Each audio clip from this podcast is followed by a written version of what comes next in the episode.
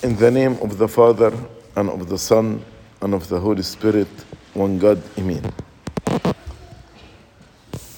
The Gospel of today is from the Gospel of St. Luke, chapter 16, the parable of the unjust steward.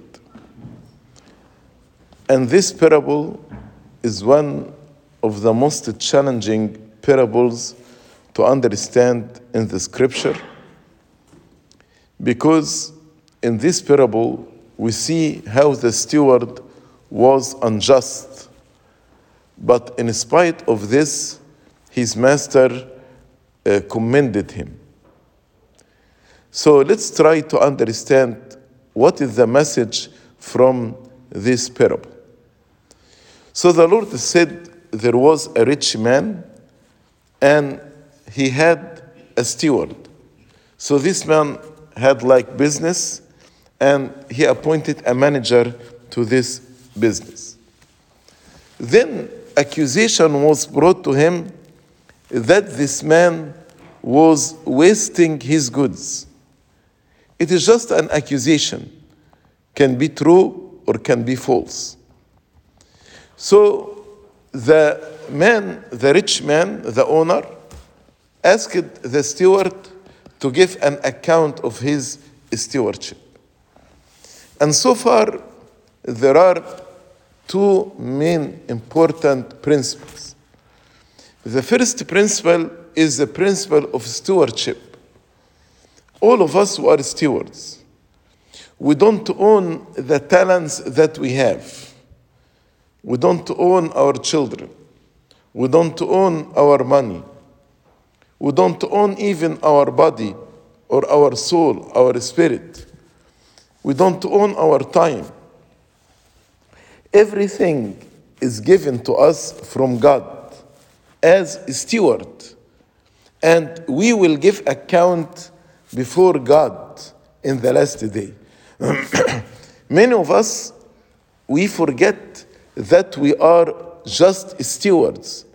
We are not owners. And many of us, we start to deal with everything that was given to us as if we are the owners, although we are not. We are just a steward. And as a steward, as we said in our Bible study yesterday, God wants us to be faithful and wise. Wise to make profit, faithful to render this profit to the glory of God. The second principle is the accountability. All of us, with no exception, will stand before the throne of God and we will give an account of our stewardship. So, we need actually to remind ourselves with this and to examine ourselves on a daily basis. And every day we should imagine ourselves standing before the throne of God and giving an account of our stewardship. So when the Lord's voice come to me, give an account of your stewardship, I will be ready for that moment and for that hour. So the this steward said within himself, What shall I do? And this is a very wise question. What shall I do? I will stand before God and I will give an account. What shall I do? How to make myself ready for that day? What shall I do? He said, I cannot dig and I I am ashamed to beg.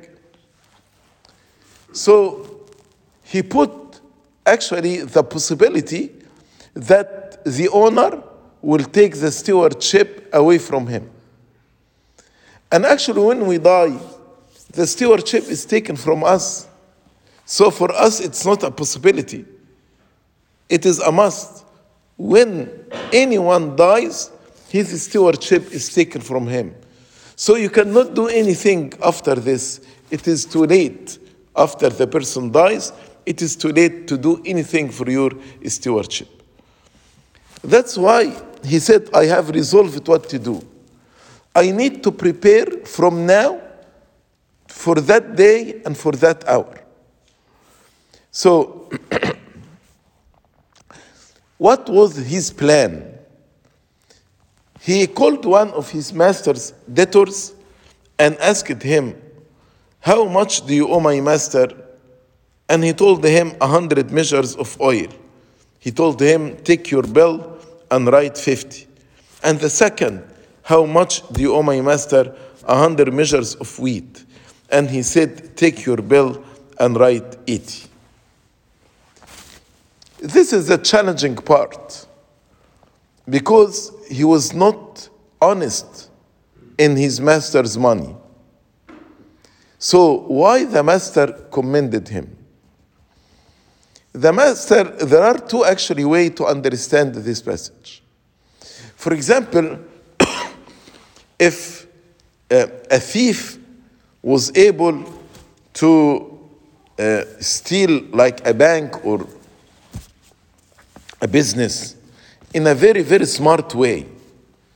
So sometimes you commend the thief for his intelligence, how he was able to plan right in order to rob this bank.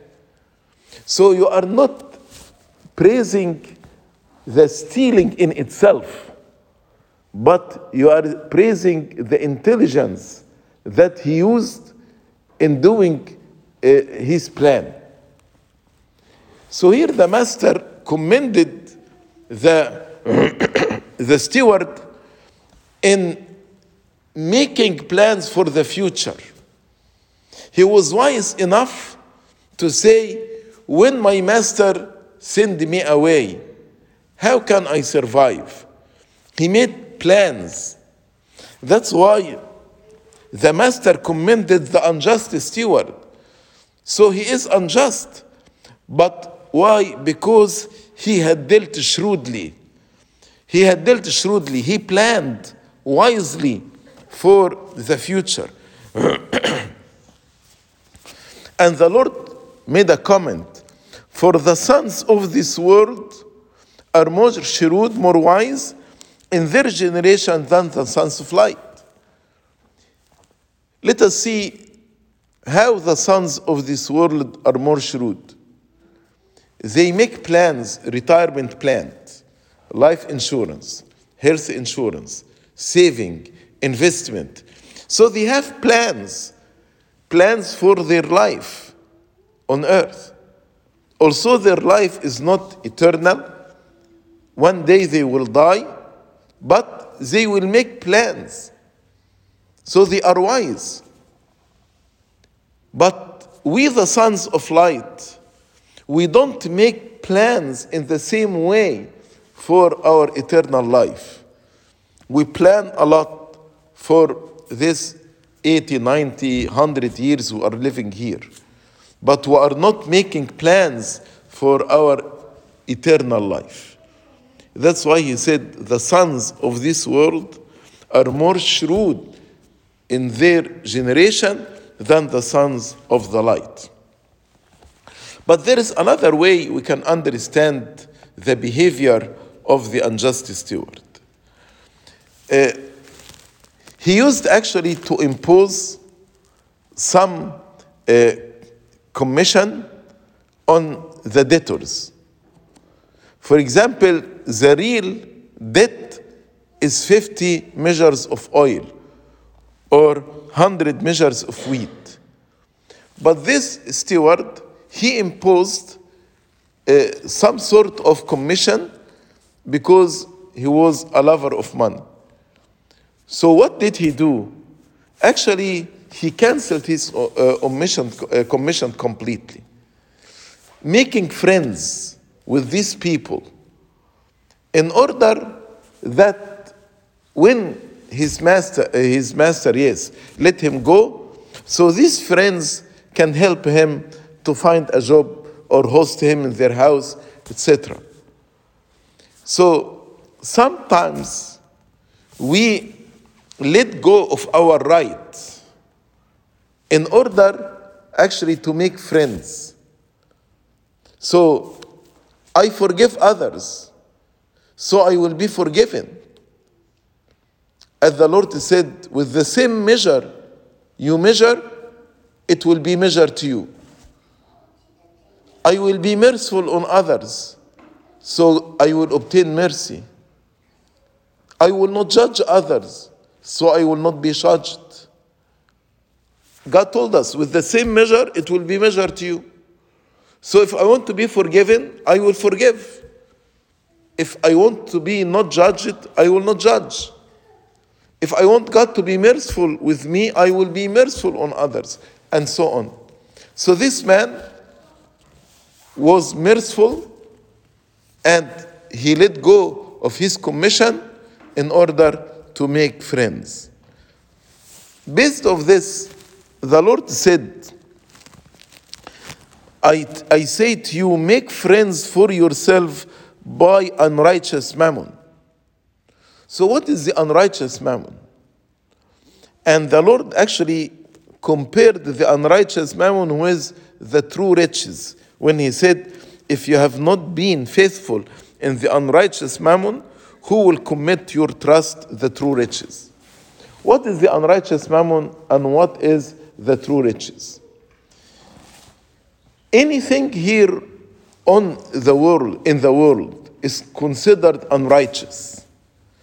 Since the fall of Adam and Eve, there is corruption in the whole creation, as we read in Romans chapter 8. So, so anything in this world is considered unrighteous. If we compare it with the true riches, with our inheritance in the kingdom of God, that's righteous. That's completely holy, pure, sanctified. But here on earth, anything is considered unrighteous. There is corruption. Besides, regardless how much you are very, very, very honest, and you try to be, to be very honest, nobody can claim that my honesty is perfect. My honesty is 100%. Because the perfection is only for God. So, no matter you want to be righteous and you want to be uh, just, definitely all of us, without exception, one day in, in, in some way or another, we were unjust to others. So the Lord told us make friends with unrighteous mammon, be merciful on the poor and needy, help others. So when you show faithfulness in the unrighteous mammon as a faithful and wise steward, God will trust you with the true riches in heaven. And also, these friends, they will pray for us, intercede for us. The deeds of mercy, the charitable deeds, definitely will pave our way into the kingdom of God. As the Lord said, Blessed are the merciful, for they shall obtain mercy. Make friends for yourself by unrighteous mammon, that when you fail, when you die, you may, they may receive you into an everlasting home. Instead of dying and then leaving many, many, many uh, possessions and properties and monies uh, to others. Try to make as much as you can friends while you are living. Help the poor, feed the hungry, give uh, drink to the thirsty, visit the sick, ask about the prisoners. Do merciful and charitable deeds so they will receive you when you uh, die. We are here like in a test. So God is telling us, He who is faithful in what is least is faithful in much. And he who was unjust in what's least is unjust also in much. If we compare what we have, is considered least if you compare it with the eternal inheritance. Even if you are a billionaire, if you compare what you have to the heavenly inheritance, it is least. So God is testing you. Are you faithful in what's least? If you are, then He will trust you with what's much. But if you are not faithful in what's least, you are unjust, you will be also unjust there. So you will not receive the heavenly inheritance. Therefore, if you have not been faithful in the unrighteous mammon, who will commit to your trust the true riches? Another principle, the first principle that I said in the beginning, we are steward. So if you have not been faithful in what is another man's, we are not owners. What we have here does not belong to us. So if we are not faithful on what is another man's, what belongs to another per- person, who will give you what you own? So if we are not faithful here, while we are stewards, how God will entrust us to be owners and to inherit the kingdom of God. So the main message in this parable how to live your life here on earth in faithfulness, in wisdom. Look at this unjust steward. He was wise, he planned for the future, and he was faithful by canceling or omitting his commission, but he was faithful in uh, what belongs to his master.